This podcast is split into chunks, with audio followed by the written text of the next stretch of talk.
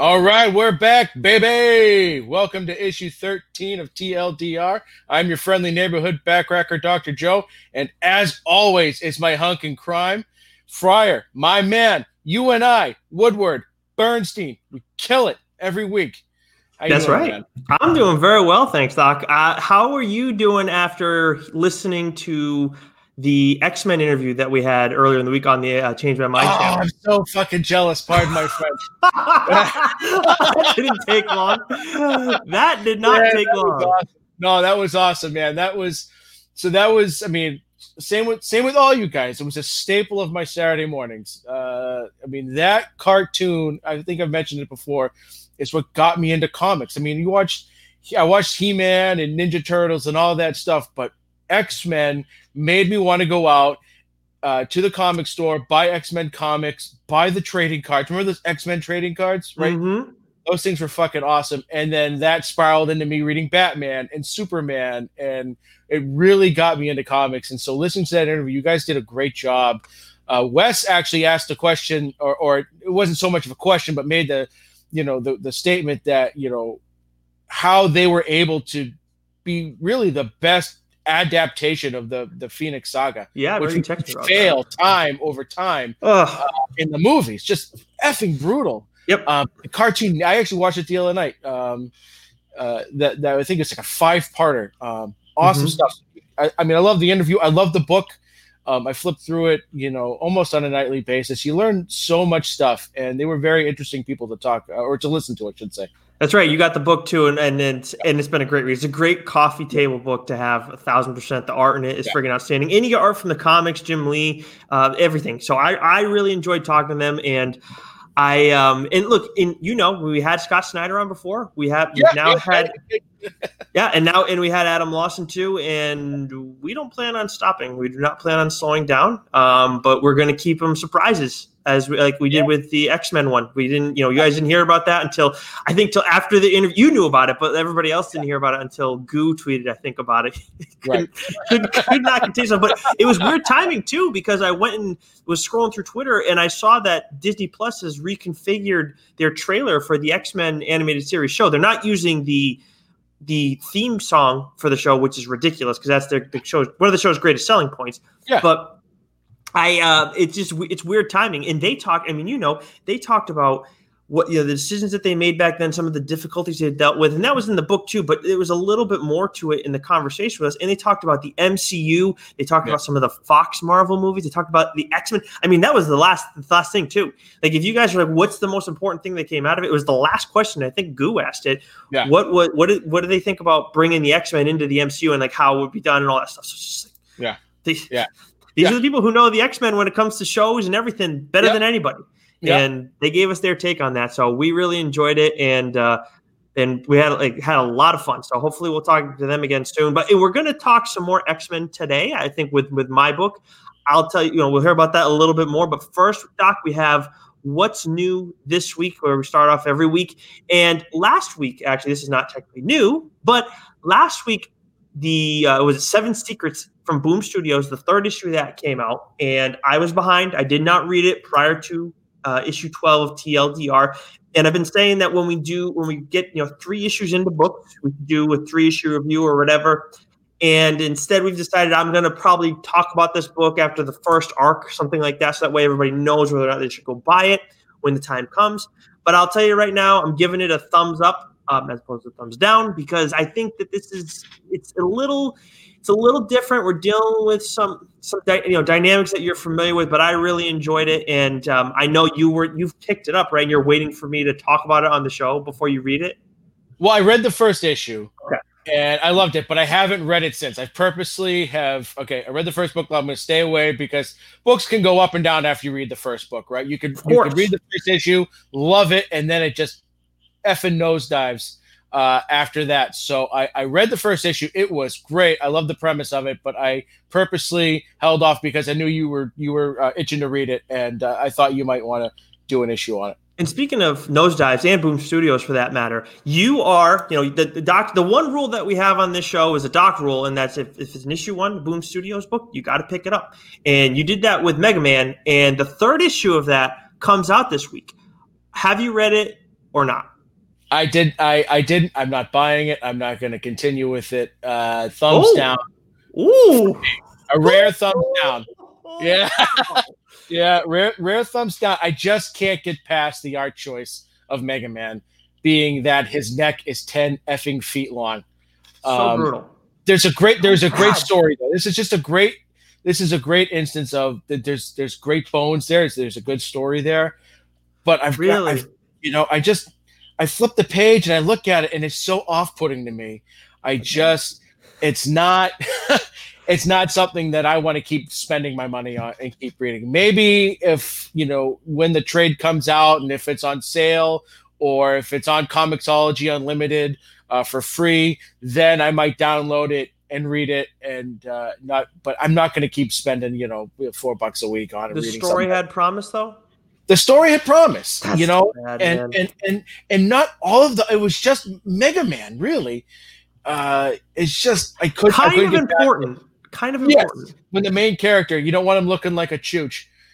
Uh, so I just it's a it's a rare swing and a miss for me. But like I said, if I can find it free or discounted somewhere down the line, I might I might grab it again because it was interesting enough, just not enough for me to keep reading. That's that, I mean, I, we saw it coming. I saw it coming a mile away for sure. Because once you you brought oh, yeah. up the neck thing, it, it, you can't. It's one thing to have weird artistic choices. It's another thing to have a weird artistic choice with a character, property, whatever that people uh, beloved. And Mega Man is yeah. definitely one of those characters, especially for gamers. And yeah. you screw that up. I'm, I'm sorry. It's just it's it's kind of unforgivable. Yeah, yeah.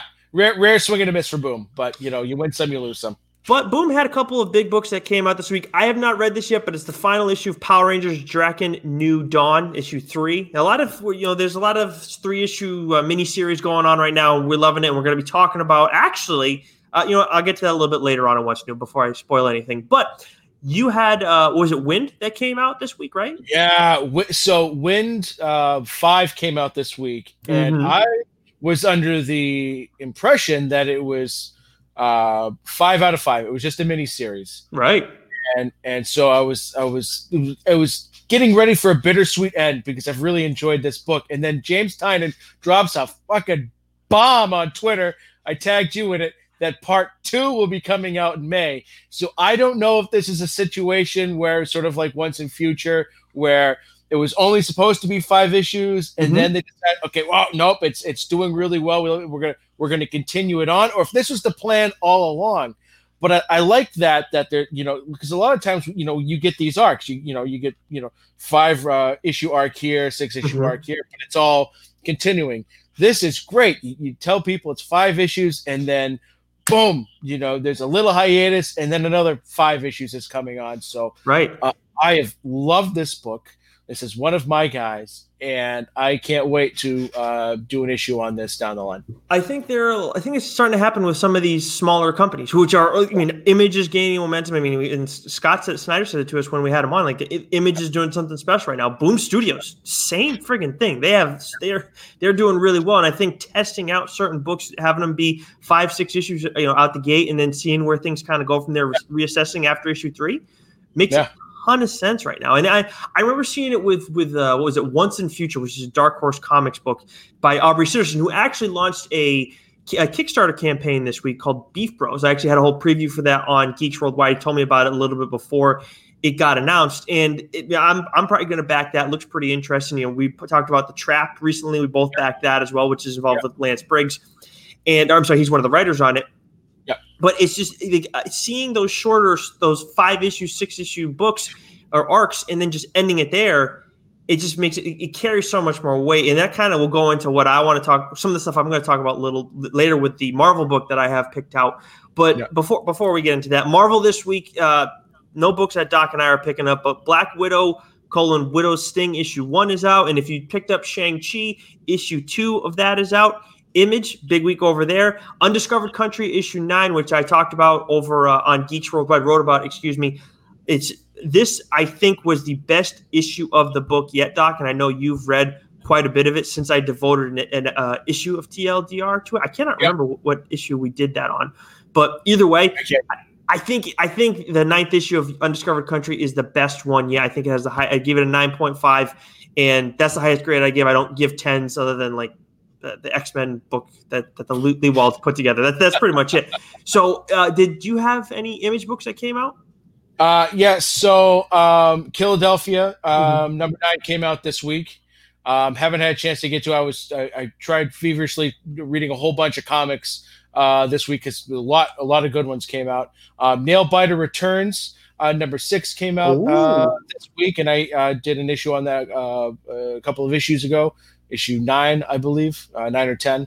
Um, and Department of Truth. Uh, speaking of uh, James Tynion, uh, came out this week, and and and and, and Keith, if you're in here, buddy, you're gonna want to uh, read this book. It's it's uh, it's conspiracy theory heavy, man, uh, and it's good. You've been very high on this one. Yeah, yeah, it's good. Yeah. It's yeah. I I, I got. I don't know. Keith's probably gonna wait till the trade of that comes out. The probably, what he does. He doesn't, one, he doesn't have that patience. Yeah. What? It's one for him to keep his eye on for when it does uh, when the trade does drop. Definitely, and I'm gonna. I plan on reading those too. You, I'm sorry, and you said you do want to do an issue on that later on. You think? Department of Truth. Oh hell yeah! All right, so I'll wait. Yeah. yeah, I'll wait. That's you know what I'm starting to realize that unless I get on a book right away, if if you were on it first, I'm gonna have to wait. It's killing yeah. me. Like, like Archangel Eight, I have the I have the friggin' trade sitting right here next to me, and I can't I, I can't read it. I'll get that one queued up for you, buddy. I'll do that one right out of the, right out of the gate. Now that we're uh, we're finishing up October tonight. Good, good, yeah. Because I and you got and if there's one that I have to do that with too, you got to tell me because I don't want to keep you yeah. waiting like that. Like I, am not really complaining, but it's like I'm dying to read this book. But I got honestly, Doc, I have so much stuff that I have. Like I have TKO books that I got to get you know going on. I have some other ones that I hadn't tried before. I haven't. I still haven't read the first issue of the of Autumnal. Oh. I still haven't read that yet. So I'm, I got I, I got a fucking Daredevil too, you know. Oh, actually, well, actually, oh! I went and picked up some stuff today, and I told you I kept forgetting to get it because one place that I, I, go to two places, one has it, and I'm uh, one I'm assuming doesn't. The first place I go to doesn't have it. Went to the second place, finally, friggin' remembered to pick it up. Oh, you're gonna love it. You're gonna love it. And the fifth, I think it was the fifth issue. Um, this is and this is was almost my first spoiler first issue of our show. Uh, but the fifth issue, so it should be in, in, it should be covered in that trade. Uh, is one of my favorites in the whole series. It, there's uh, something happens in that book. You just commit. Uh, plus, the cover art on that book uh, was tremendous, absolutely uh, tremendous. Well, I'm gonna I'm gonna try and work to catch up on that one for sure. I mean, I'm I'm excited. It's definitely moving towards the top of my list because I know how much you love it. Uh, Dark Horse this week had another Stranger Things come out. Uh, Stranger Things Science Camp issue two, which I didn't I didn't even know uh, there was a previous issue of Science Camp. But for anybody who likes Stranger Things out there, and then there was a new Hellboy that came out, which eh, but it's Hellboy and the BPRD. I gotta tell you, Doc, I read Hellboy stuff. I know a lot of people didn't like the movie and everything, but I didn't hate the movie because the way it, the way the comics are, they're so bizarre. It kind of fit, but I thought that was a terrible move, like a terrible decision for the movie because you're trying to draw in as many people as you can. The yeah. the uh, was it Perlman, right? Yep. The, yeah, yeah. He's his movies were his the first one especially. I enjoyed good. those. I enjoyed yeah, those very much. They did a good job of those. But the other thing with with Hellboy, and I don't like, go and look at the the solicitations for for Dark Horse a ton. I don't read a ton of their stuff. But I'm telling you, man, like I never know when when Hellboy's coming out at all. I have zero clue whatsoever. So it's that's always friggin' frustrating. It sh- that shouldn't happen. That's an easy way to turn somebody off. By the way, speaking of Dark Horse, I ended up reading the um uh what was it Assassin's Creed Valhalla. That's that, okay. that's the first issue that came out last week. Yeah, pretty good, pretty good. Okay. I'm definitely going to pick up the next issue of it. I, I, I think I will want to stick it out, but I, I'm not going to say like it's the greatest thing ever. I'll wait right. for a thumbs up or thumbs down on that one. Yeah, definitely. I don't know how many issues there are going to be of that because the one I read before, although it was with Titan, it was only two issues, and I don't know. I don't like Assassin's Creed. I don't know what's always going on there, but I'm excited for that show. By the way, I saw that got announced this week. Yeah, that's gonna be fun. Yeah. So then we have let's see what else. Vault. Okay, you got a couple Vault books. Yeah. So uh, before I, so uh, the autumnal, as we mentioned before, mm-hmm. uh, issue number two came out this week. Um, man, awesome. Again, another awesome book. It's it's there's this this mystery going on in this town, and it's it's it again it's up my alley because it's a little it's a little bananas. It's a little out there, and but it's so wonderfully written and the artwork's great. Um, again, this is this is probably one that I will be dedicating an issue to, unless it just again nosedives, you know, out of nowhere. But uh, great mystery, spooky. That this this could have been had they been more issues into it. One I would have chosen uh, mm-hmm. for Dorktober. Um, but oh. yeah, yeah, it would have been one that I had chosen had it been on issue four by now. I probably would have done it tonight. It's had, a little you know, spooky. I little, like that. Little spooky, but like I said before, it's it's a mother, it's a mother and a daughter are the two main characters. Mm-hmm. both badasses in their own right, but there's there's some there's some some demons there, not spooky demons, but but you know inner stuff. You know, there's a past there that I can't wait mm-hmm. you to, to, find out um, uh, and discover. So uh, the autumnal, uh, tr- tremendous series so far, and then the next book uh, I've been I've been waiting for this. This is another one of those books that's been heavily heavily um, pumped uh, on Twitter. Uh, it's called Giga. Uh, yeah, you one. mentioned that like, when we were texting as we're getting ready for the show because Doc, you know, surprise, surprise, Doc and I text about the books that are coming out all the time. I you told me about Giga and you said you've mentioned it before. And I was like, for the first time, I was like, I have zero recollection of you ever telling me about this book. All the other ones I may forget, but once you bring it, I was like, oh yeah, this one I have no recollection whatsoever. so yeah, you know, like I said, in passing, I think on a few issues here and there uh, about books I'm looking forward to. But this, I mean, the the, the premise of it sounded great. Uh, and it just you just see people tweeting it out, tweeting it. You know, you know they they're really really pumping this one uh, big time. And wasn't my cup of tea. Um, I'll, I'll probably give it another issue, uh, but it's it was a little too heavy handed with sort of these religious overtones and undertones, and that is a. I'm not here to say religion stinks. I got a problem with religion, but you know, I I have a little I have a hard time sometimes when it's it's heavy handed and it's it's sort of so like preach like preaching, preaching like people yes. need to be more religious type of thing. Like, well, yeah, the the, the the the setting of the book seems to be very you know based around sort of this cultish type religion, sort of with these. I mean, the, the idea of it. What intrigued me was these these giant mech bots, right? You think of um, you know MechWarrior, and mm-hmm. but these giant, giant, you know, robots that you know fought in some war that you don't know of you know you don't know they didn't tell you you know why and then they kind of went dormant but they're allowing people to inhabit their bodies and they're viewed as gods and i'm just reading it it was kind of slow and you don't really know what's going on a lot and then it didn't for me it didn't get interesting until like the last two pages, and it was a fairly thick book. Oh, you can't do that. And the whole time, kind of like, ah, okay, I was I was at that point where like, okay, let's just get to the next page. Let's get to the next page. I'll give it another book. We'll see, but so it's not what, anti-religious like you dealing with like with preacher or with Constantine. Right.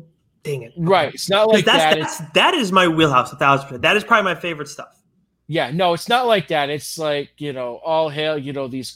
Uh, I don't know. It was kind of culty, and I don't know. Was it was it my cup of tea? But I, am willing to give it another another to, book. To each his or her own, right? I'm sure there are people out there that like that stuff, but I mean, when I think like when I'm thinking when you said it's too religious, I was like, is, are they preaching it? Like, is it like, are you reading a modified version of the gospel? Which that sounds very strange to me. If it was anti, then I would, then like, okay, that makes sense. But why do you not like that? Because I always feel like yeah. the anti-religious books, as much, you know, everybody again, each their own. I like reading those books. I always find those very interesting, just because there's so many complexities when you're talking about religion and whatnot, especially Christianity. Yeah, this was very, this was very heavy-handed because the religion is based uh, around the the robots and uh, I just it was a bit of a, a, a turn off for me. Worshipping yeah. robots, you never. I'm. I'm never gonna get behind that shit. Never, never, never. Fucking Skynet's happening, baby. Don't. Yeah, don't, I. I thousand percent agree with that. We may those assholes at MIT are teaching fucking robots to be fucking sociopaths. Why what? do they need to be able to walk and stuff?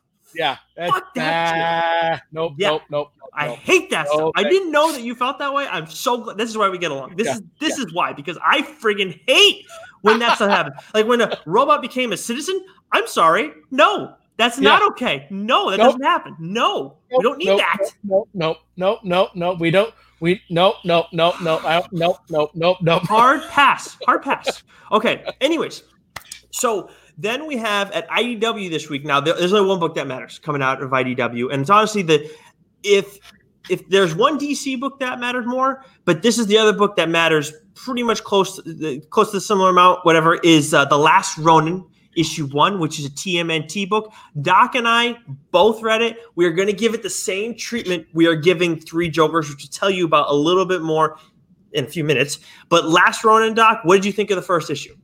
Oh man, I mean, so this book was announced several months, a long time ago. You know, yeah, pre-COVID, and then yeah. there was there was some issues uh, that arose uh, between Eastman and Laird. I don't think you see Laird's name on the book. Um, uh, I believe you do. Maybe you do, but but they pushed it back a little bit because they they changed. I don't know if it was uh, the writing team or if there's a, but uh, I, so that made me a little nervous about it like oh no is this gonna is this gonna fall apart but yeah Larry man, has second billing on the book yeah that so i don't know if that if he's he's got his name on there because original but anyways i know there was something right. going on there with the writing team there was some sort of shuffle but man it was worth the wait this was Oh man, just so good. the, the best part about it, I mean, as the name implies, the last Ronin. So be careful. I don't think, be, be careful. Right. So I don't. It's it's not a spoiler because I believe it's in the synopsis. There's there's one turtle left. Right. Right. Yes, that is that. Everybody knows that. Yes. yes. We don't know what happened to the other three turtles, and you don't know who the surviving turtle is until the very last page. And it's just you're, you're, you're looking at the panels and you don't know. I mean, you know what's going on, but you're trying to figure out who the turtle is and what's going on. And oh, I can't wait. I can't wait to, to get each month to get each and every one of these books because uh, they're setting up something special here. I'm I'm excited to talk spoilers on that just for that yeah. one of those topics that that, that yeah. topic alone of you know who the turtle is and everything. But in for those things, oh maybe Doc spoiled it. No, that news is out there. People have like yeah. I I was checking as I'm reading it. I'm like, are they going to tell us who it is? This book because it's going to drive me batshit crazy. Right. By the way, uh, Eastman and Laird and Waltz all have writing credits, uh, have story credits on the script credits. Go to Waltz and Eastman, and then um, the, the get so yeah, it, it, did get a little complicated, but absolutely worth the wait. And this thing has a million freaking variant covers too. I noticed that. Yeah, Crazy. that's the problem with, with pre-ordering it is that my shop I just get so I don't have the ability to walk in and and, and you know pick which cover I want, but the I, I got a feeling that if you walked into a, if you tried walking into a comic store yesterday and you didn't already pre-order this, I don't think you're going to get it. Yeah, well, I was worried about that with Three Jokers because so I, you know, as as some of you may have put together because I review stuff for Geeks Worldwide, I have access to certain books in advance. One of them being Batman Three Jokers, but I knew the variant cover for Batman Three Jokers was going to be Red Hood. So oh. I, I, I knew I was like I called them on Monday or Tuesday, and I said, "Hey, I want the Batman three, the, the, the next issue of Batman Three Jokers, and I want the Red Hood variant if you guys get it." And they were like, I think they were a little caught off guard by how specific I was. It's like, like they said, we'll hold one of the regular ones aside if we don't get that. And I was like, yeah, sure. But I'm like, you're gonna, yeah. you're gonna get it. Like, they, they, yeah. there's no way you're not gonna get it because the other thing is too, Doc. And I caught this along the way, uh, or leading, leading up to the book. I saw that it was going to be you have um there's a Joker card, right? A Joker card with each issue, and then you get yeah. Joker with Batman, Joker with Batgirl, Batgirl. and then Joker with Red Hood. So I've been yeah. waiting for the Red Hood one. So once I saw it was Red Hood cover, I'm like, this got to be on Red Hood. And lo and behold, as they show me the, was, as they show me the cover, I see the the the um the card sticking out of the top. I was like, yes oh, because I because I was a big baseball card guy and I have superhero yeah. cards and stuff. I love that stuff. So that was so yeah. so pumped for that. Shit. Yeah, yeah, that's yeah, So I mean, so again, we're gonna give Last Ronin the the three Jokers treatment too. We'll be talking about it. You know, with the, the upcoming issues. I think the next one is November sixteenth or something like that. And then when we get to the end of it, we will do spoilers at the very end of whatever week that is that episode, like we're gonna do today with Three Jokers because third issue came out. Also from DC Comics, Red Hood 50, final issue of Scott Lobdell's run, which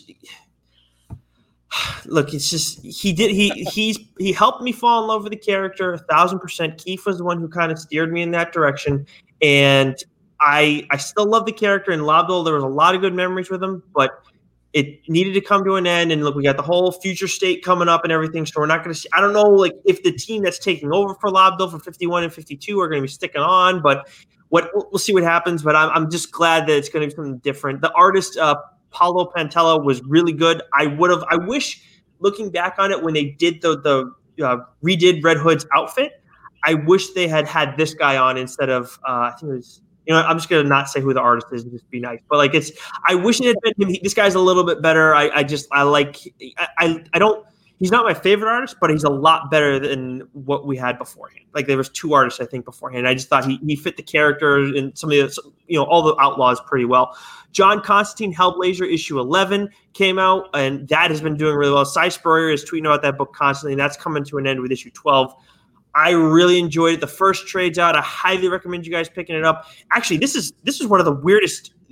It wasn't one of my favorite issues of it. I don't. I might actually have one of the lower ratings that I've given throughout this series, but it's still got a good. I still give it a good grade, Doc. But it's one of the weirdest issues of the book, and after like afterwards, it's like it had a lasting effect. I was like, yeah, well, it did its job then, you know. yeah, it, it's like it's still good. It's not at all bad. Every I right. think every issue has pretty much been good at least so far, and it just stinks that this isn't going to last longer. But I think the pandemic is one is something that uh, this book. One, this is one of the books that was hit hardest by the pandemic, gotcha.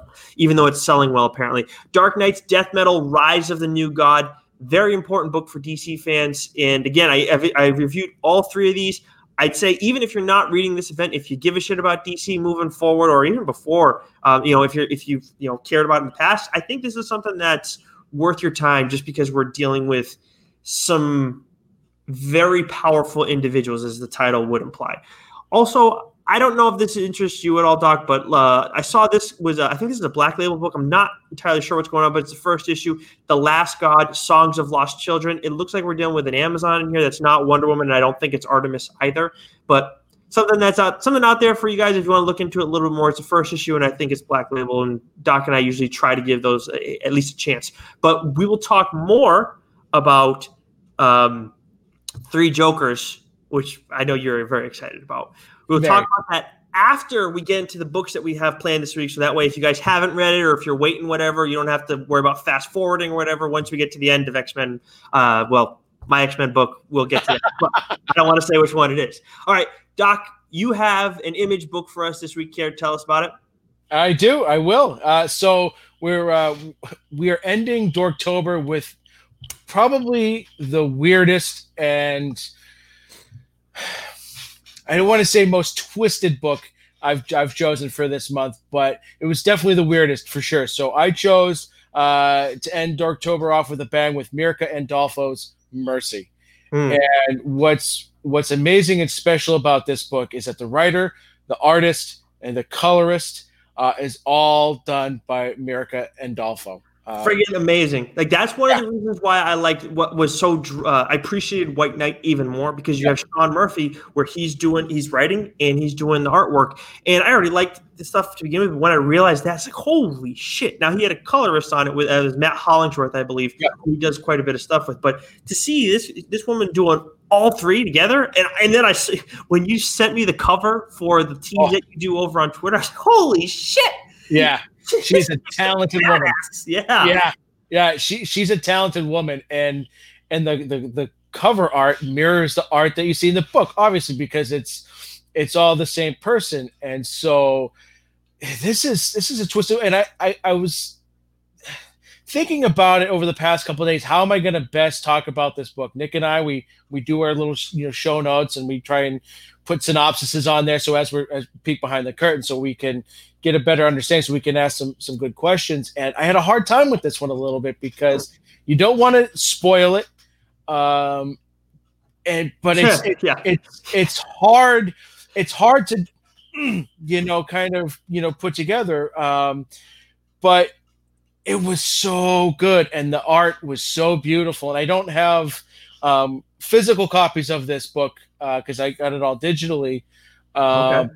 but I, I i'll post some pictures on twitter later just she's so freaking talented and uh, she's uh, she's a very sexual um, artist so mm. there, there's there's some, some sexy scenes in there some nudity um, oh so this is a book for mac it is a book for mac lots of boobies um, and it's a book for Billy because there's some bums, but it's also very gruesome too. There are like just that. just some really like oh yeah gruesome gruesome scenes and so this is a book that takes So it really jerks you around. yeah in more ways than one uh, so this is a book that takes place in what appears to be sort of victoria era um, europe whether it's it's london or, whatever so it's got sort of this this old-timey feel to it and the book starts off um, with sort of this incident that takes place in the in in, in a mine. So the name of the town is uh, Woodsburg, and it's the Woodsburg mine. And uh, something horrific happens, and there's a there's a group of people in there, and a lot of them die, but there's a few survivors. And then it kind of flashes forward a little bit. You're in the town, and and there's this this Woodsburg devil uh, that has sort of taken over the town. So people are really scared uh, to be out at night because people are dying and they are dying in, in gruesome fashion. Um, and so one of the main characters is Lady Swanson. Um, and she was one of the people that was in that mine, and her husband was one of the people leading that expedition into the mine to do these experiments that went horribly wrong. Um, and then uh, the, the the remaining survivors um, uh, are become sort of um, demon hunters because of what happened, you know, in that in that mine. Uh, Oh. So there's a mystery as to you know who, what is the the the, the Woodsburg um, um, devil they call it, and and then you sort of the mysteries unraveling around some of these characters. So uh, one of the characters is uh, is Lady Helene, a very very beautiful lady, um, and her companion. Um, uh, Goodwill, and so they, they come into the town because they want to start some business in there, but there's a lot of mystery surrounding them, and they throw a fancy party and invite everyone there and to try and size them up, gauge them up, and and there's a lot of great things that unfold, um, you know, in this, uh, you know, from this party, and it's only a six book arc, uh, which is great. So they they they they tell a a pretty tight tale. The the only issue I had with this book is that they may have they could have maybe done it in five. Really? A little little stretched out. Um, it's not a negative. It's not a reason to not read the book, but I think maybe they could have tightened it up just a smidge and had a you know five book arc. But uh, there's a Is there's it, a across, is it felt across all the issues, or is it just felt in like issues five and six, four and five? I would say it's kind of you know in, in those middle issues they could have maybe sped it up a little bit. It's a Mhm. lit, little drawn out. Okay. uh, but not not terribly. It's it's it's a small gripe, um, if any. But uh, the artwork, the story, the characters um, are great. And there's another character. Her name is Rory. She's an orphan girl, and uh, something happens um, where she believes that Lady Helene is uh, her mother. Her missing mother is an, she's an angel, and so there's this this great relationship between those two characters. Mhm. Good uh, Goodwill is is very shifty, um, and this is this is where it gets hard because I don't want to say too much more.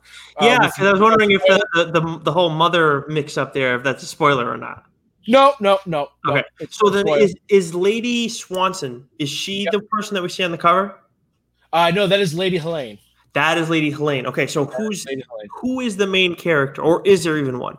Well, I would say the main character is Lady Helene. Okay. um, you know, because she is sort of the centralized character that um, everything is revolved around. But uh, her companion Goodwill is very important. Lady Swanson uh, in her family is very important. Uh, Mhm. this little girl Rory um, is a, is a central figure. So I, I I would say she's A, and everyone else is sort of, of that I just mentioned. There's either it's it's B, a really you know solid B there. So now you you've talked about some books that give you jump scares or give you um, you know heebie-jeebies just because it can get so gruesome. And I know you said this one can get pretty violent, but when I think of Victorian era England, I think very much eerie. Like we got Sherlock Holmes, right? I believe he's during that time too. There's just always a constant like uh, fog around Yeah. England. It just gives it this weird ass vibe. Rat Ratigan, of course, too. Yeah. The Great Detective. It's pretty much the same thing. But Yeah. I haven't watched that in a long time. But like, who gets a ton of shit for liking that? I know he likes it. a- He, he praises that a little bit too much, but I actually enjoyed that a lot as a kid. Rat Ratigan was friggin' terrifying. Anyway. Yeah, it's a classic. It's a classic for sure. Yeah, it's it's it's very eerie. Violent isn't the word I would use. Gruesome, I would say is is is Okay. is, a, is the word I would use. But I mean, it- it's not to say it's not without violent acts, Okay. but it's yeah, it's gruesome because fairly early on, I would say by the end of the first book, things are okay. Pieces are in place. You know, you know where certain characters stand. You know, and and and but the art is it's stunning. You Mhm. know, yeah. I mean, even- she did the cover art too. Is it the same- yeah, everything. Oh She- yeah. Okay. She, she did everything but the lettering. Uh, that was Fabio uh, Amelia. Okay. uh, and it's it's very dark. I mean, the, the colors that she uses throughout the series are are are very dark, blacks, deep purples, um, you know, reds. Um, so you you very much get that Sherlockian Holmes kind of feel, you know, that just that Victoria era London or Victoria era Europe to it. The way they're they're dressed, the way you know they, they carry themselves. Um, it is just a stunning piece of work um, to to not only just look at but but also read, and it's it's unlike anything um, that I typically read. This is not a like I know I, I like like Nailbiter and, and Basketful of Heads and some of these other horror mystery books. Um, I, I I read a lot. I read often. Um, they're in my wheelhouse. This one's a little bit different. There's a little bit more supernatural to it, and I don't know if this is one that I normally would have uh, picked up on my own if it wasn't for some strong recommendations I got from it early on. Hmm, okay. I, well, honestly, Doc, when if you if you're bringing it up on the show, obviously that means you like it. So that's that's for me. That means I'm I'm you know inclined to give it a chance already. Then Yeah. I see the cover art and I'm like, this this looks awesome. And then I find out it's the same. It's going to look the same as the interior art, pretty much, because the same person that did it. That's a huge, huge bonus because I used to hate that, especially with, Yeah. when you jump with Marvel and DC. You get that a little bit more, where you get these variant covers, and then you're expecting that, especially as a kid, Yeah. and it's like, oh, what the shit What the You know, shit is this? you don't you don't know as a kid, and then it's like the oh the interior arts, you know, and I get it. Like now, obviously we get it, but it's just it's so disappointing as a kid when you don't know any better. And it took me a while. Took, it, took me a lot longer to learn that uh, lesson than, like than I'd like to admit. But you know, you tell me all that, and now we're talking Victorian era, which I kind of got that vibe from looking at um from Lady Helene in, on the Yep. cover. I think I'm gonna like this book more than you did. I honestly Yeah. will. I, I I guarantee I'm going to read this. I'm really thinking like if it's a six, it's six issues, I'm going to pick up the trade and maybe try and do that for the trade, uh, our trade.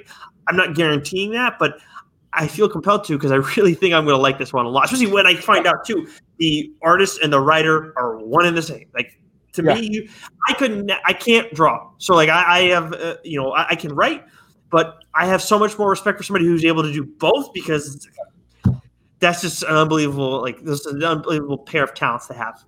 Yeah. in my opinion. It's uh, it's it's tremendous, and and and I don't want to give the impression that ah this wasn't like my favorite book. I know I I enjoyed it uh, very much. It's a very I, again I'm not doing I'm not talking about a book on this show if I'm not absolutely in love with it, but Right. you know it's just it was just it's different. It's it's different than you know uh, all the other books I've read. It's probably I was thinking about this earlier.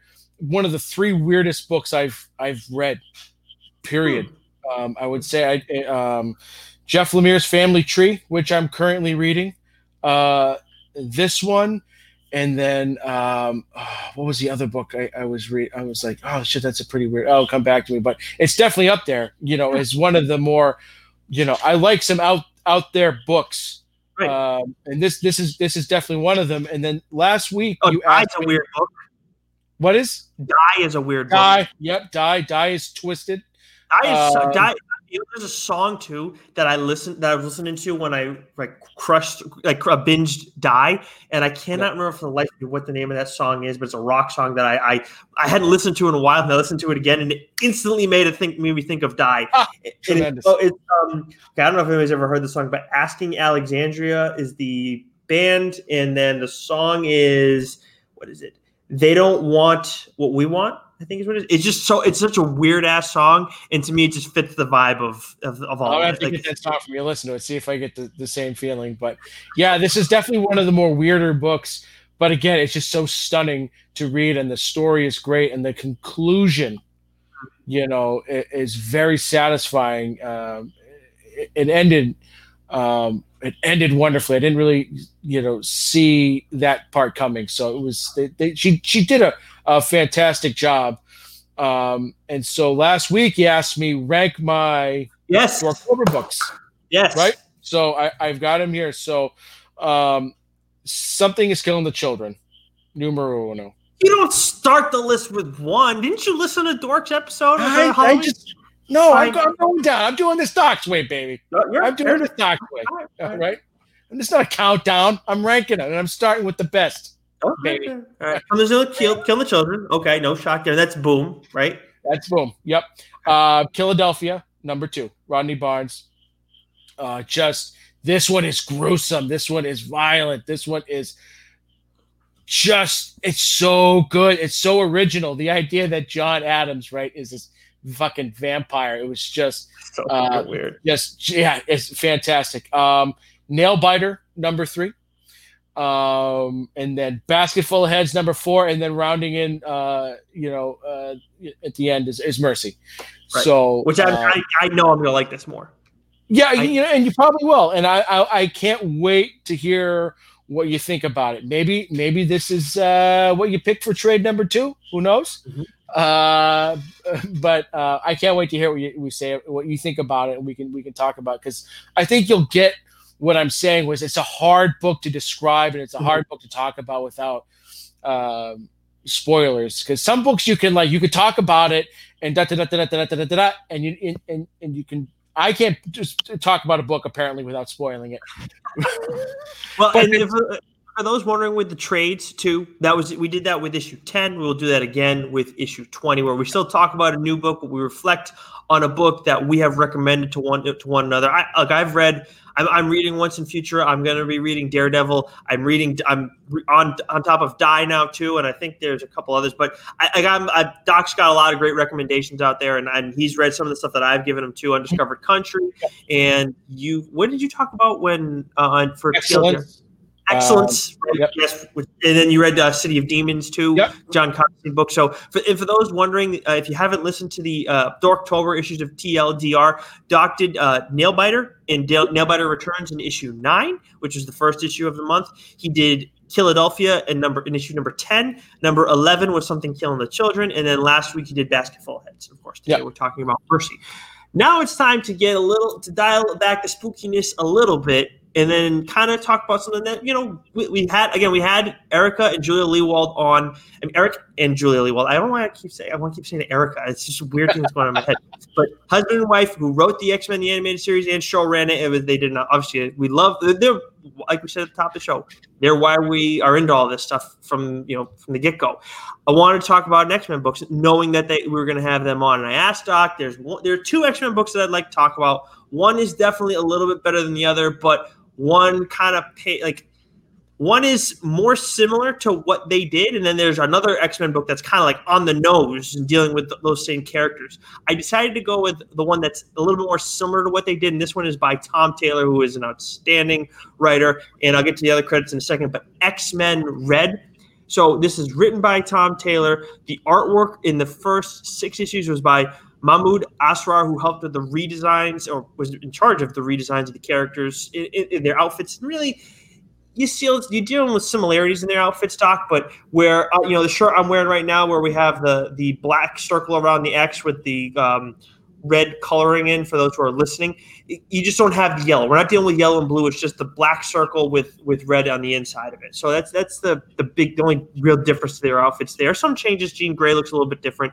Uh, we also have Pascal Alixe, I believe. Did I say his name? He did the annual, and, and Carmen Carnero was issue seven and eight, and then Roger. I don't think it's Rogue. Roger Antonio did issues 9 to 11, which may have been, I don't know, I like 1 through 6, but 9 and 11, those were both really good. Colors were by Ivy Svorcina and Rain Beredo. They switched off somewhere in the middle of uh, the run, and then the letters were by Cory Petit. Now, Doc, with the Marvel books, right? We talk, actually, I'm going to show off some of the covers because what got me into this, we had X Men Gold. Was X Men Yellow? It was X Men Gold and X Men Blue, I believe, that were already okay. kind of on And then Red comes out of nowhere. I'm like, what's this?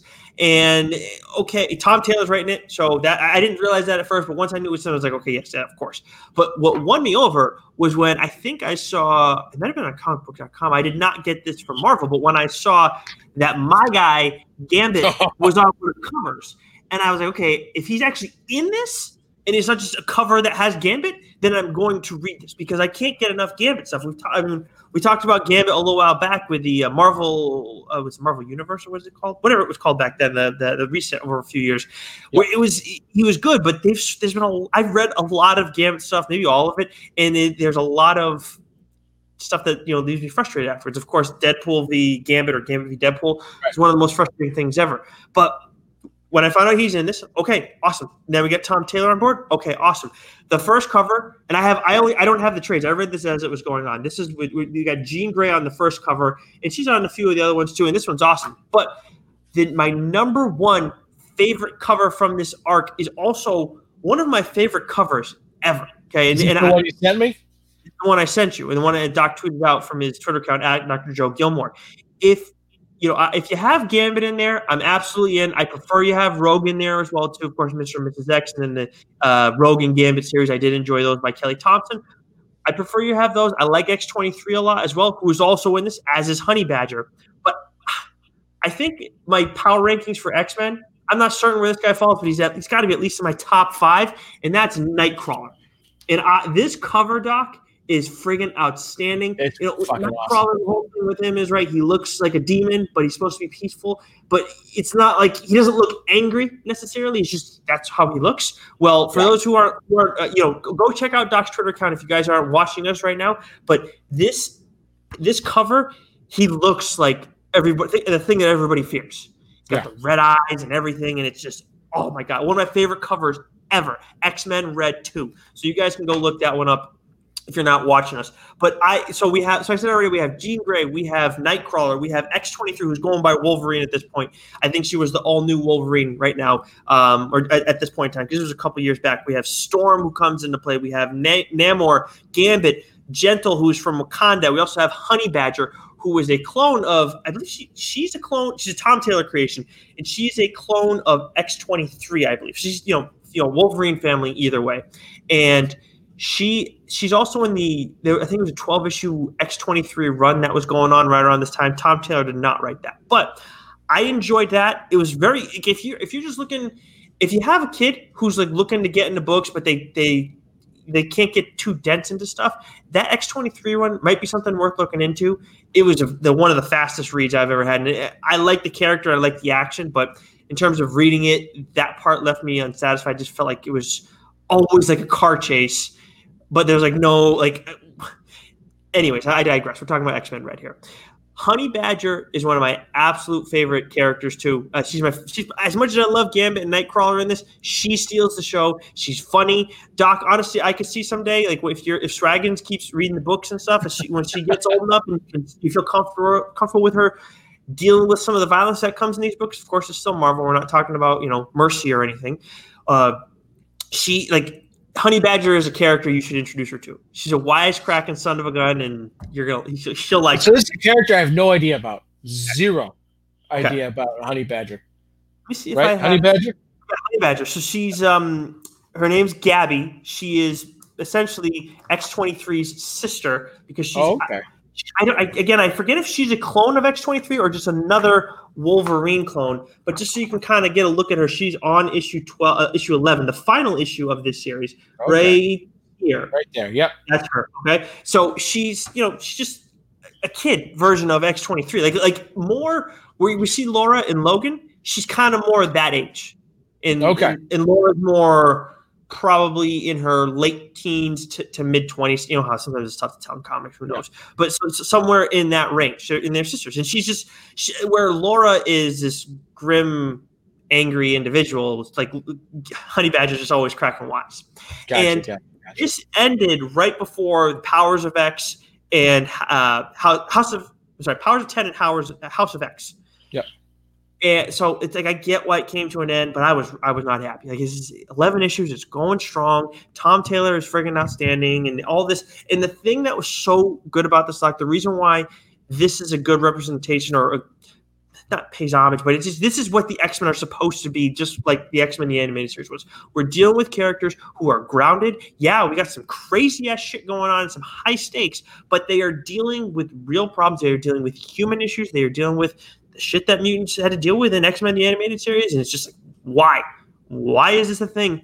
And it, but the stakes are raised because of who's you know kind of pulling the strings, which you find out in issue one, who's creating a lot of problems, and what this individual has done to create even greater issues. And I and we also meet a new character who I, am totally burying that too, a new character named Trinary, who is a uh, I believe she's a technopath. Yeah, technopath is the word. So she has techno te- telepathic abilities. She plays an important role in all this too. We get team ups, we get cameos we're we're seeing we're fighting old friends and, and like in dealing with you know enemies we're familiar with, all this stuff. So it's it is I really I really enjoyed it. If you've been dying for some good X-Men stuff and you're frustrated with the events that are going on right now and just can't get into it, you got turned off by the powers of, of 10 or House of X, go back and pick up X-Men Red. I think there are two trades to this. At least I know the first one came out. I'm hoping the second one did too totally worth your time for for anybody. It's it is my favorite one. Yeah, it's my it's my favorite X Men book that I think I've read in the past few years. Is it one complete story arc, or is there a couple of arcs to this? You're, you're, it's, it's, essentially one one complete story, but it, it like I think the tra- the first trade is six issues, and it, it, it, like it's a it makes sense, but they deal with the whole issue the entire time up until until eleven. And I honestly, talk like I don't feel like they dragged it out. Okay. maybe, maybe it was one issue too long for the arc, but by and large, it was just it was. I really enjoyed it. They have good they have good humor. They have good action. They have they, they stuff. They, you know, things are important that go on. So I, I enjoyed it. Now, do you feel like this was ended because Marvel had given the reins to Hickman? Yeah, and they had plans to do House and Powers and the new run. Um, yeah, that, that's, a, that's a, a bummer, bummer because because I mean, House of X was great. I've I've said that time and time again. House of X and what Hickman was setting up there uh, was fantastic. I, I struggled a little bit more with Powers of X because it was a little more meta, it was a little more heady because it took place like 10, 100, you know, thousands of years in the future. Mm-hmm. And yes. So okay, okay, and then uh, I've, I've, I can't, I can't stress enough just how disappointed I am. I guess it's, it's gotten a little bit better over the past couple of issues, but I'm out. I'm mm-hmm. out on X Men, which is a bummer because it sounds like X Men Red is fantastic, and I know there was a lot of downtime with X Men prior to this. Like X Men has really had this up and down where it was you know it was, Tom it was, Taylor just I mean we see what he did with DCeased. You see what he's doing with Suicide Squad now and he the guy just throws friggin' heat and he yeah. killed it with X-Men Red. He did an outstanding job. I really enjoyed it guy sounds like they should have given the keys to the kingdom to not Hickman. Exactly but you know like that's where like when people like DC does make some mistakes don't get me wrong but they have generally I feel like gotten the better talent over the years. And that's why yeah. I usually want to give one of their books between the two companies. I'm usually yeah. going to give their books a chance first. And usually I'm not disappointed. And yeah. you know, you look at the event too, right? We talked about Snyder with with Death Metal. We've you know, we've talked about a ton how well he's done with it. Well, it's it's like we don't see that with the Marvel events. Like it's just no. so much with those things. But oh, X-Men Red, I highly recommend it. You're not going to go wrong with Tom Taylor. He he just knows how to raise the stakes and make shit crazy and make you uncomfortable well, it's and it's not always as easy to do when you're dealing with these important properties. Yeah, yeah, uh, he's you know he's great. He's he's up there with the best of them. So I'm definitely gonna gonna go back and give this one a go because you know we I was out of comics for so long, so I missed a lot. You know, I missed. I don't know if we can talk about Joss Whedon, right? He's a bit of a prick, apparently. Mm-hmm. Um, but his his X Men run was supposed to be fantastic. Mm-hmm. Um, so that's something that I've got to read. This I've got to read, and it sounds like sort of everything in between is is really hit or miss. And so, X Men is one of those properties that you want to be at the top of its game always. So and when it isn't, it's so disappointing. So mm-hmm. uh, I, am I'm, I'm excited to go back and, and check this one out. Yeah, it's, it's it's it's definitely one that Yeah, I agree. Like I, I almost wish more with X Men that they just did little like when they did like Rogue and Gambit. I wouldn't recommend that to most people. Mr. and Mrs. X. I wouldn't recommend that to most people. That's why I ended up not doing going that route when I talked about Gambit. I enjoy, I, I I like Kelly Thompson. I think she did a really good job with it.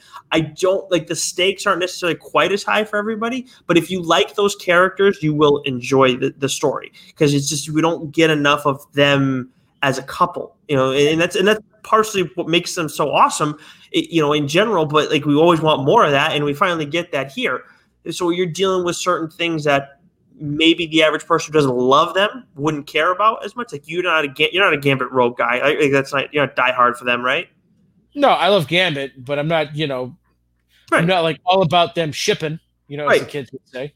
So I didn't know that was a thing. So, eh, but anyways, I guess I, I so I wouldn't necessarily recommend that to you. But if you like those characters a lot, then you're probably to enjoy it. But anyways, we, we, so those are our two books for this week. It's time to get into spoilers for Three Jokers and talk about this a little bit because I've been dying to do it as much as I want to talk about X Men Red. So again, the third issue came out this week. I got the Red Hood variant cover, which is just so friggin' yeah. Awesome. Oh, that is that is the tits. Pardon my French, but it, that, it, so this is by Geoff Johns and Jason Fabok, who've done who did an outstanding job with this run from start to finish. Yeah, yeah. Just I remember reading the first book and texting you. you the first thing I did when I finished reading it is, Nick, did you fucking read this book? No, do it now. And then I did the same thing with this one. Have you read it yet? No, do it now. It was just. I think he texted me twice. Yeah. yeah, yeah. What the fuck you doing? I think I said, uh, you know, close the Pornhub tabs and uh, you know pick up the book. Yeah. but um, man, just it was awesome. It was uh, it was it was something fresh mm-hmm. between Batman and Joker. Mm-hmm. Right, because Batman and Joker can be played out. I mean, he's he's clearly Batman's greatest foe, um, and and you think, well, how how can they, they give it something fresh? And then they they they release this tight, well told three you know three uh, book story, and you know it's up there. I I think uh, when I, when thinking about it, when this is collected into a nice little nice little trade, mm-hmm. this will go up there with one of those must-haves. Yes, Long Halloween, Batman Year One, mm-hmm. uh, Death. This this will be maybe, maybe I don't want to, you know, on the Mount Rushmore of Batman stories. Mount Rushmore Mm, Maybe, or just outside of it. That, but, to say that it's to, to, throw it out there right now as part of the conversation, I think is is is fair.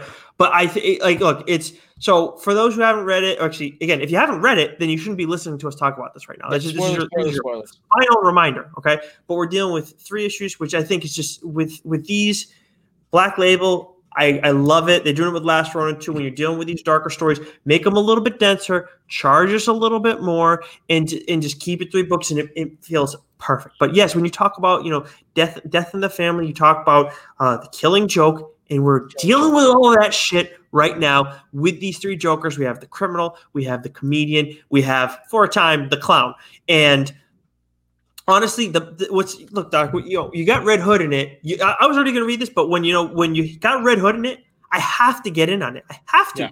It's my guy, a thousand percent. And then uh, so I'm going to be, like, especially with what's going on with Lobdell, I'm going to be in a like. You better get this shit right for me because I, yeah, I, I have. So I, I need it. So I, I the first issue right away. I mean, this is the Jason Todd Red Hood that I want to be dealing with. He's got emotional issues. He gets angry. He gets, you know, eh, we see later on he deals with other emotions that totally fuck caught me off guard. Yeah, and, right. Holy shit. This is a guy who Batman cannot control as much as he wants to. And then we find out later on, which, you know, maybe if you thought about it, you probably already knew. Maybe I've thought about it before and I just forgot. But it's like, why doesn't Batman really just put a like put an end to this? Obviously not yeah. killing Jason Todd, but turning him in or whatever. It's like he can't. He cannot yeah. do it. And it was out like when he said that, it's like, oh yeah, yeah you can't because yeah. because then Batman's toast too. Oh, and, and and and we're in spoilers, right? So so how about when fucking Batgirl looks at him, she goes, "You do that again, I'll unmask you myself. Mm-hmm. Oh, just the the the emotion and, and you got from all three of these characters and mm-hmm. and and and the intentions uh to their actions or lack thereof was just so fucking brilliantly written and just just done because there's there's a panel where where where where you know Jason Todd is saying, "Do you know who he is?" And he says, "No," but the artwork you can see in Batman's eyes, he's holding something back, and then you mm-hmm. get that at the absolute end, which I no way in hell did anyone see that coming, and you're just like. Oh, that was so fucking good. When he's yeah, so, so when, when, that was the thing when we like when I texted you that I had finally read it, I was yeah. a little bit annoyed because like we don't get a fucking name. We're yeah. not going to get a name at least. Come on, like I, I, I get but it. I like that better. It, you know what? I thought about it after I texted you because it's like, okay, it's crazy that he has a family. It's crazy that he has a son. Because like, is that we gonna get a Joker son later on, or what does this mean? Blah blah blah. But then I thought back and I and I went back and double checked it. Is this the Joker? Because it's the comedian. Is this the Joker that dreamt about having a family? And then lo and behold, yes, it is. So this guy is like for all this time. And, and that's where I was like, you're right. It doesn't matter if we know his name because it's always been we don't need to know his name, we don't need to know his backstory. But you know what? Not knowing his name, but knowing there is a human side still within this friggin' monster, this monster who's who it seems like is the one that created and started everything. Yeah. He does have a soul. He does miss having a family, and, and, and to some extent, holy yeah. shit! Yeah, it's just another layer. Like they they did it. They they've they've done something. Like I said to Batman and Joker's relationship, and they did something to those characters that is new. There's a new layer there. To mm-hmm. it's, it's, a new depth to each of those characters, right? Because right. they've been around for how long, and you're still finding ways to to to inject some mystery. Yes, and and, and like I said, I love not knowing who the Joker is, mm-hmm. right? And I didn't, you know, my takeaway when it showed that he had a family and a kid, I and I'm typically very cynical, but my head did not go to, oh, we're going to get a Joker's kid story now. Mm-hmm. It just didn't go there. To me, it was just, it was just part of the story. Like there is this hidden family that only Bruce Wayne and Batman know about, mm-hmm. and they've got no idea or at least hopefully the, the son has no idea. But it just that's just it. That's just something that's completely different. And I, that mm-hmm. so that to me that never crossed my mind. It opens the door, obviously, because people can you know future writers can go back to this story and then pull that in and then do their own thing with it. But right. in terms of just this particular story, oh man, they, it was it was fresh, it was new, it was just it, oh, it elevated those characters. Yeah, absolutely. And then and then I'm dealing with, we got this this love thing going on here because yeah. they have a shared trauma with with Jason Todd and Barbara Gordon, and all the meanwhile she's dealing with her dad, you know, chirping her chirping her ear too, yeah. and, and Bruce talking about you know, what you know him knowing and everything.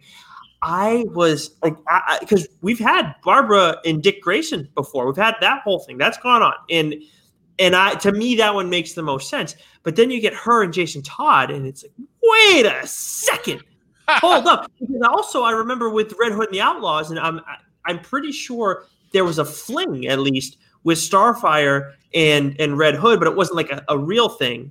I know that because then yeah. she ends, ends up taking um, uh, Arsenal and, and um, Anyways, so it's like this is another case of that where Jason Todd and Dick Grayson are fallen have fallen for the same girl. What the fuck, dude? What is the matter with you? And, but that's him. He has a serious identity issue. And then, Doc, to me, I'm a hopeless romantic, and I see him leave oh. that note to her at the end, and then it just falls off. First of all, don't hang it on the door. Slide it underneath. Yeah, it's, yeah. Don't freaking pray her. And but still, and then it gets stripped away. I was like, you've got to be kidding me. This yeah. poor bastard just is never, ever allowed to be happy. Just what? No. Yeah, that was that.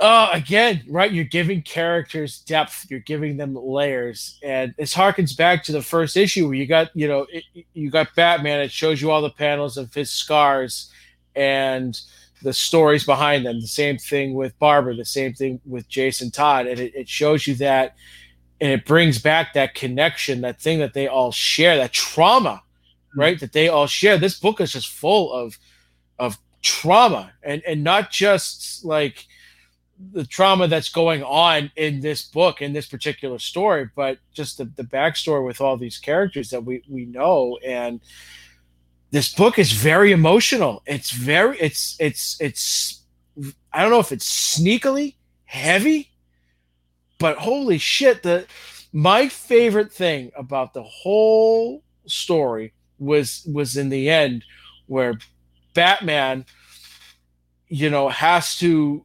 save the man who killed his parents. Right. Yeah, right. He has he has a choice to make in that moment. Batman has a very human choice to make. He can save the guy that killed his parents. The reason that he is who he is as an adult and as a hero, miserable um, forever, right? Or that human element that let the fucker die, right? my parents will finally not, get I mean, that ultimate justice. It's not murder, and, right? Yes, if you're yeah, not doing it, let it happen. Right. But he he not only chooses to save him, right? Because that's inherently who Bruce Wayne and Batman is. He's the tortured soul that has to help and save everyone. Mm-hmm. And in that moment, he, he he continues to to be not Bruce Wayne, but Batman. Yeah, that's who that, he is. Right. And then in the hospital, mm-hmm. Joe, I mean Joe Chill obviously doesn't know, you know, uh, uh, you know, Batman is Bruce Wayne, but he he gives a heartfelt apology, shows remorse, and Batman forgives him. Mm-hmm. Right? Yeah. Forgives yeah. him. Right? Yep. Holy shit! That alone is is something you've never thought you'd see in a Batman story. You're right. I never. Right? It, it, that wouldn't. If, you know, Doc. I think because I care about Jason, uh, Red Hood so much more, I was so focused on all that. Where and that's where, like, you know, at the end, we're dealing with the heartbreak for him and and, yeah. and Batgirl. That hit me a little bit harder than the Joe Chill stuff. But the Joe Chill stuff is is just as important as what we're talking about with the Joker at the end of yeah. all too. How always right. known he's always since the first week I think it was. Yeah, like not for like I am I am Batman. Like I've known who the yeah. Joker is forever. Yeah. Oh, sorry. Hold the phone. What? what? Okay, bro. Okay, yeah. bro. Fine. Yeah. Yeah. Seriously, you're right. The Joe Chill stuff is pretty shocking because this. It, I, I guess the the forgi- the forgiveness thing to me is more surprising than him saving yeah, his life because to me yeah. Batman's going to do that. Batman will always yeah. do that, and Bruce yeah. Wayne is secondary to Batman, so he's always going to do that. The forgiveness though is it was was a shock, but man, him saying like I've always known who the Joker was, pretty much. Like, oh, yeah, wow. yeah. Yeah, and, so, and, and the fact that he's let him continue to be, you know what I mean? Like, yeah, the Joker escaped from Arkham, but like, yeah, yeah. There's you could you could write a fucking class on this story, right? The psychology of it, and mm. and uh, because it, it's I, I, just think it's that layered. It's that there, probably, there could probably be a psychological class on like you could practice a course on the Bat family in general between with Barbara yeah. and. I mean, I have it. I've got a book. They have a book that's like the psychology of Batman. Uh, they've got one uh, on Superman but the Batman uh-huh. one, it's it's it's it's literally a bunch of you know PhD psychologists got together and wrote this book and, and broke down the character of Batman. And I mean, there's there's there's so much there. That's why I said it's it's difficult in 2020 and beyond to come up with something fresh and something new and add layers to these mm-hmm. characters that have been written for decades. And right. that I think that's what makes this book um, fairly special to me. I th- and that's why I say when you're trying to figure out how do you do Batman on the big screen, how do you D is not Batman DC on the big screen, you do it through the Bat family. I've been saying that for a while since they started screwing stuff up because that is another element in all this too. that We've touched on, but it's like there's the family element of father and son butting heads. We have the son who's just this rebel without a cause and angry at everything and wants to do whatever the hell he wants, which is where Jason Todd is at his best. Red Hood being a rebel like that. I'm so happy with how how they handled the character. You know, like Geoff Johns did nothing. By the way, we haven't talked a ton about the art, but Fabok. I mean, he's just.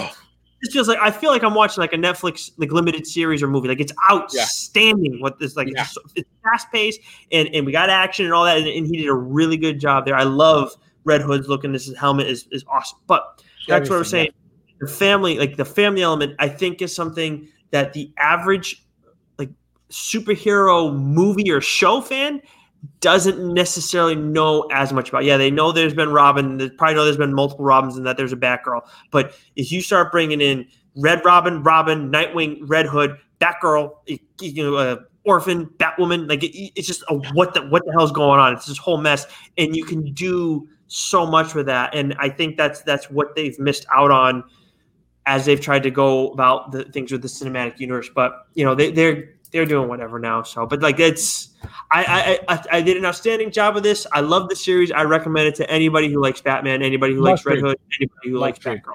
Absolutely. They need to give Red Hood the Logan treatment. In right? the, in the, the sense of you got to make a movie about Red Hood mm. in the same style, and say like, like what they did with Logan. Yeah, right? you got to build him up for though. Pretty noir, right? Yeah. But he's he's that good of a character that yes. you could make a rated R movie. Yes, gritty, noirish.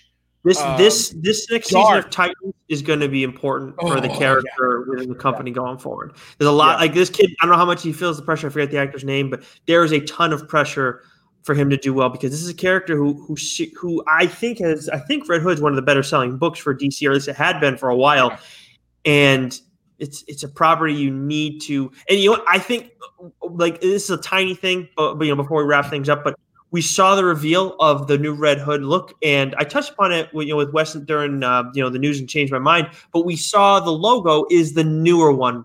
We ha- he has the helmet and he has the leather jacket that we're used to seeing, but when they did um when they rebooted his Red Hood's look, he had a different like it was more like a mask instead of having the Batman logo across his yep. chest. I liked because now yep. no one's going to be confused if I'm wearing a Red Hood shirt because like it's a different character, not Batman. But more importantly, like, you're trying to make that character more identifiable. He needs a symbol. You need to know him, and if you're going to go and introduce that, because that's the that's the logo he has now. It looks like in the show. If you're gonna go and do that for the show, to me that says like we have more plans for this guy. We want to sell merch. We want to see how he does. We're trying to test test stuff out because I gotta imagine it's like having his own logo. It's gonna make a difference as opposed to just yeah. being like, oh, it's just a Batman logo. Like the average parent's not gonna like it, as much as Batman sells, it will throw things off. I would. Yeah. So I yeah. think that's and huge. He's, he's his own he's his own character at this point, right? So you you want him to stand out, you want him to take off, mm-hmm. and like I said, you could give Red Hood the Logan treatment. You, I mean, I could very easily see a rated R noirish, you know, gritty style movie starring you know with red hood as the central character because he's he's that layered right you can touch into his origin story people will get it you know even even novices well, to his like story people will and like it, Doc. But got a bit like they like and if you're gonna do that, like that's that's a movie. I agree with you. Should do well. It, it I think it'd be appealing to a lot of people, but you need to build build him up to the average viewer more because everybody yeah. knew Wolverine when Wolverine hit the big screen, and by the yeah. time he was Logan. It probably double the amount of people, if not triple, knew who yeah. Logan was. So like, you're going to have more investment. That's just my opinion. Like I don't. I, I, look if they come out with a Red Hood Noir next year, I'm watching it, and I'll watch it over and over and over again if it's good. But if you want to be successful, I just think you gotta build him up a little more. Well, yeah, because because because Logan is uh, Wolverine. I mean, he's yeah, he's the most popular. He's probably top one of the top five popular characters going. Period. Probably, probably Spider-Man, um, Batman, Superman, Wonder Woman, and Wolverine at this point, right? Yeah, but that's the other thing too is that you could make the movie and maybe the expectations are low and it blows everyone away. Mm-hmm. He's just that good of a character that you you he would need an True. R right backing yeah. behind and and you know you get something cinematic and like I said gritty and noirish and give it that feel that Logan had and I think it would I think it would be absolutely fantastic. I'll tell you what, with the way everybody's starting to feel about villains, as much as people love anti-heroes, you know, you look at Infinity War, right? And I know I think Mac at least Mac feels way. I don't know about Goo, but they like Infinity War more than they like Endgame. They, they feel it's a better movie. And that it's a Thanos movie, right? You're dealing with the villain more. When you have that strong villain, it makes yeah. such a huge difference. And I know Red Hood is an anti-hero, but I like Red Hood the villain as well. Yeah. I think that when you bring him into the DC, you know, when you bring him into the DC universe, like the, the live action stuff, yes, you should be bringing him in as a villain already, just because you know talking about origins and everything. But I think that you keep him more on that villain line as opposed to yeah. what they've done in the comics, where he's kind of that anti-hero. Because right. here he's an anti-hero, but he is much he's much more teetering towards the other direction, like he was with the original Red Hood and the Outlaws, which is what I want. Like I want the guy. Put a like, fucking bullet in Joker's head. Exactly. That's the that's that's my Boom. Red Hood. Without fucking hesitation. Boom. Yep. He just he just did it, and that's what that's what makes that character unique. Absolutely. All right. So this week again, we mentioned at the top we have the X Men the animated series, the interview with the creators of X Men the animated series, Erica, Eric, I keep doing it, Eric and Julia Lewald. I am so sorry, Eric, but we have that on the Change My Mind channel. You guys can go listen to that if you haven't already. Doc, you have you have Twitch tonight. Yep. So I'm going to do a little mini stream. Uh, so if you want to see Doc scared shitless, uh, tune in in a few moments. I'm going to play a little bit of Resident Evil 7. I imagine I'll last probably about 10 minutes. Um, but then following that, somewhere between 9 and 9.30, uh, I will be hopping on, I'll be ending my stream, hopping on Shime's stream, mm-hmm. uh, where Shime, myself, uh, Mac, uh, Rich Keefe, oh. Ryan Davey. Wow. Huh? Look at that. Whole dark uh, universe. Where's the hell's my invite? Right, right. Well, you, you, he threw it out there in the chat. You have work. Uh, fellow streamer, my, my boy um, Adam Burt at It's Birdsky will be joining us, as well as I think Jacob Morocco from um, Crossing State Lines podcast and a few others. So we're going to have a good group of people playing Among Us. Nice. Uh, so this is this game is, is all the rage. I've got no idea how to play, um, but we're going to give it a go. Should be uh, should be good. Nice. I mean, I, I am going to try and watch a little bit of that if I can. I'm, yeah. I'm very excited for this. But also, uh, if you guys haven't already, make sure you check out the hashtag Dork Shared Universe Facebook page. If you've listened to us in audio form, and there's obviously in all the, the, the shows there. Which, by the way, speaking of on PCP, I believe Billy teased something you and him have going on. Yeah, like, we're, we're cooking a little something up. What is it? Can you tell us anything more than that? Uh, well, I don't uh, I don't want to give anything more away than what Billy gave away on his show, but uh, it's a little, it's it's a little little fruity, a little pineappley. Uh, so, okay. so people who uh, there's a certain television show that Billy and I enjoy very much. Oh, pineapples are a, central theme, okay. so uh, we're we're excited to get that going off the ground uh, sometime in the coming weeks. Okay, very nice. I'm excited for that. All right, maybe we'll maybe Billy. You have to ask Billy if you can tease a little bit more week by week as we get as we get closer to it. Because I am Sounds I, good. I'm excited for Doc and Billy. I'm all about that. all right. So until next week, Doc, stay sexy. You know it.